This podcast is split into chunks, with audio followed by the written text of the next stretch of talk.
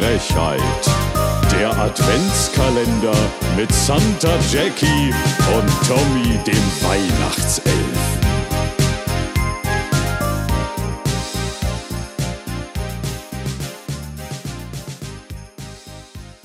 Liebe Hodis, es ist der 22.12.2023 und wir sind hier bei unserem Adventskalender von der Hodenlosen Frechheit zusammen mit dem Weihnachtselfen Tommy und Santa Jackie. Ähm, ja, lieber Tommy, äh, du bist wieder am Start und wir haben heute was für ein Thema? Also wir wissen ja, dass wir nicht so große Weihnachtsfans sind. Und man merkt es auch nach jeder Folge eines Türchens, es wird auch weniger weihnachtlich, beziehungsweise in unserer Stimmung spiegelt sich das wieder, dass wir nicht so große Fans sind. Und ich möchte über etwas sprechen, was zwischen Weihnachten und Neujahr stattfindet. Und zwar irgendwie gefühlt jedes Jahr. Und zwar geht es um Jahresrückblicke. Und ich finde es total spannend und auch irgendwie cool, so auf so ein Jahr zurückzuschauen und dann zu überlegen, was möchten macht man nächstes Jahr besser, etc. bla.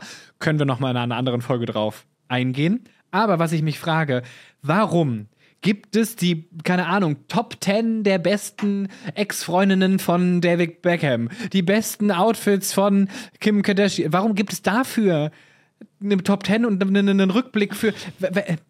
Gehen den Leuten die Themen aus? Ich verstehe das The ich verstehe mm. den Hintergrund nicht, weil ah, man hier dieses Big Picture, was hier bei Galileo oder äh, ProSieben ja. läuft, I don't care ja, ich kann es verstehen, dass da historische Momente aus diesem Jahr irgendwie nochmal Revue passiert werden lassen, whatever.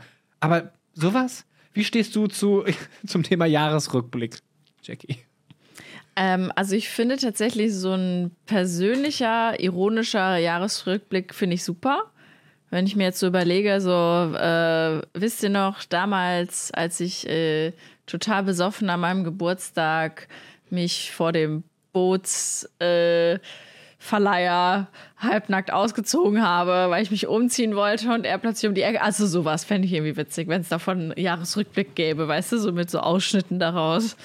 Ähm, oder äh, wisst ihr noch, äh, als man jemanden kennengelernt hat und dachte, wow, du bist ja ein super toller Mensch und dann ist es einfach so ein richtiger Müllhaufen am Ende äh, geworden. Ähm, also sowas finde ich irgendwie ganz witzig, so für sich persönlich das so zu machen. Aber so die besten Outfits von Kim Kardashian oder Harry Styles oder was auch immer, ganz im Ernst. Es ist auch ein bisschen, ich finde es schön für die Leute, die so Fan davon sind, aber im Prinzip ist es ja auch etwas einfach so, das ist ja einfach so, so leicht, leichtes Entertainment. Finde ich gut, vor allem in diesen Zeiten, wo auch sehr viele schwere Nachrichten sind, finde ich das völlig in Ordnung, dass es das gibt. Aber ja, im Prinzip ist es schon ziemlich bescheuert, ehrlich gesagt. Ne? Ja. Ich habe gerade versucht, parallel ähm, meinen, ja meinen persönlichen Jahresrückblick zu finden. Ich hatte auf äh, Twitter, äh, beziehungsweise heißt ja jetzt X, ähm, da, da habe ich äh, mal geschrieben, wie mein, äh, meine Dating-Zusammenfassung ist. Von Bumble, Hinge, Tinder zusammengerechnet, wie viele Leute gematcht haben. Es waren über 200 Matches. Das zitiere ich jetzt nur aus dem Kopf, weil ich die genauen Zahlen leider nicht mehr weiß. Über 200 Matches. Ja. Und ich habe, es haben nur vier Leute insgesamt bis zu einem vierten Date geschafft und habe das alles mal so runtergebrochen. Und sowas finde ich witzig, wenn man so ein kleines Recap macht. Ja für sich persönlich oder zu einer so einer so einer Geschichte. Aber alles darüber hinaus, was so, was interessiert mich, die Outfitwahl von irgendeinem Celebrity, weißt du? Da denke ich mir auch so, nee, sorry, ja. das ist jetzt nicht mein Jahresrückblick. Und so toll Spotify das auch gemacht hat mit dem Reweb oder Rewind oder whatever, Jahresrückblick von Spotify. Ich habe ein bisschen hinter die Kulissen geblickt und zwar hat ähm, Jen Iver dazu eine Instagram-Story gemacht.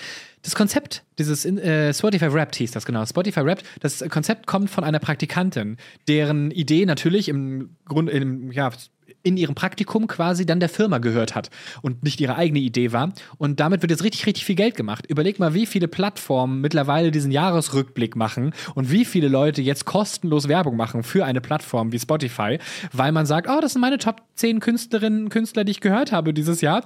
Und letztendlich macht man einfach nur kostenlos Werbung für Spotify, die diese Idee krass groß vermarktet und diese Person nicht mehr dafür richtig würdigt oder wertschätzt. Und so geht es halt immer weiter, wo man denkt so, ja, welche Praktikantin hat eine Top-10-Liste geschrieben und letztendlich, wer bereichert sich daran? Mhm. Ja, interessiert mich nicht. Ich mache meinen ganz eigenen persönlichen ja, Recap mit meinen Freunden.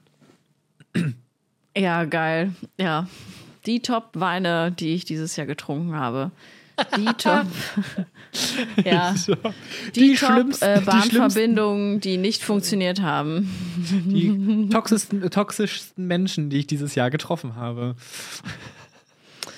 Ja, äh, boah, da gab es genug, glaube ich. Äh, naja, nee, aber ich finde das tatsächlich, wenn man das irgendwie so auf so eine ironische Art, irgendwie in einem TikTok oder so oder Instagram für sich selbst irgendwie macht oder in einem äh, Tweet, wie, wie man das auch immer nennt. Kennst du dieses Threads? Ist ja jetzt auch äh, ganz, ganz groß. Ja. Tom, ich glaube, ähm, das wäre was für dich, ehrlich gesagt. Ich glaube, ich das mir ist, da ganz ist eine große äh, Gay-Community und äh, ich, ich glaube, da kann man sich schnell gut connecten. Habe mich sehr, habe mich direkt äh, ähm, registriert, als es durchgegangen ist, weil meine persönlichen Daten liegen ja eh schon bei Meta und let- letztendlich ist mir das dann letztendlich auch egal, ob ich jetzt nur eine App mehr von denen habe. Aber es ist für mich so ein Ja. klitzekleines bisschen der Ausgleich dafür, dass Twitter so scheiße geworden ist und bei Blue Sky habe ich nie so richtig reingefunden. Ich habe Blue Sky, ich werde das zukünftig wahrscheinlich auch äh, bespielen, parallel zu Threads, aber ich bin Fan davon, dass es alles so ein bisschen in-house ist und in einer aus einer Geil. Hand Ich ist. kenne Ja. ich kenn dieses Blue Sky überhaupt nicht. Guck mal, da bin ich schon raus. Ne? Na gut. Wo ich nicht raus bin, äh, sind auf jeden Fall ähm, die Entweder-Oders, Tommy. Ja. Und ich habe dir eins mitgebracht und zwar lieber die falschen Geschenke besorgt haben oder gar keine.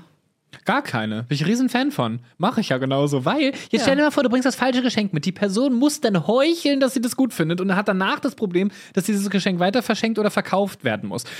Und das ist so das große Problem. Dann schenk doch lieber gar nichts, wenn du nicht genau weißt, was es ist. Tada. Ja.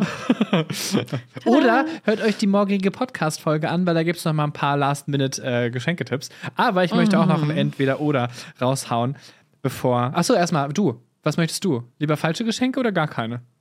Nee, auch gar keine lieber. Okay, gut. Dann schenke ich dir dieses Jahr mal ausnahmsweise gar nichts. Danke, Tommy. Sehr gut. Mein Entweder-Oder ist, und zwar, entweder du musst zukünftig bei jeder Frage immer die Wahrheit sagen, also du kannst nicht lügen, also entweder sagst du gar nichts oder du musst die Wahrheit sagen, oder du hast jede Nacht einen schlimmen Albtraum.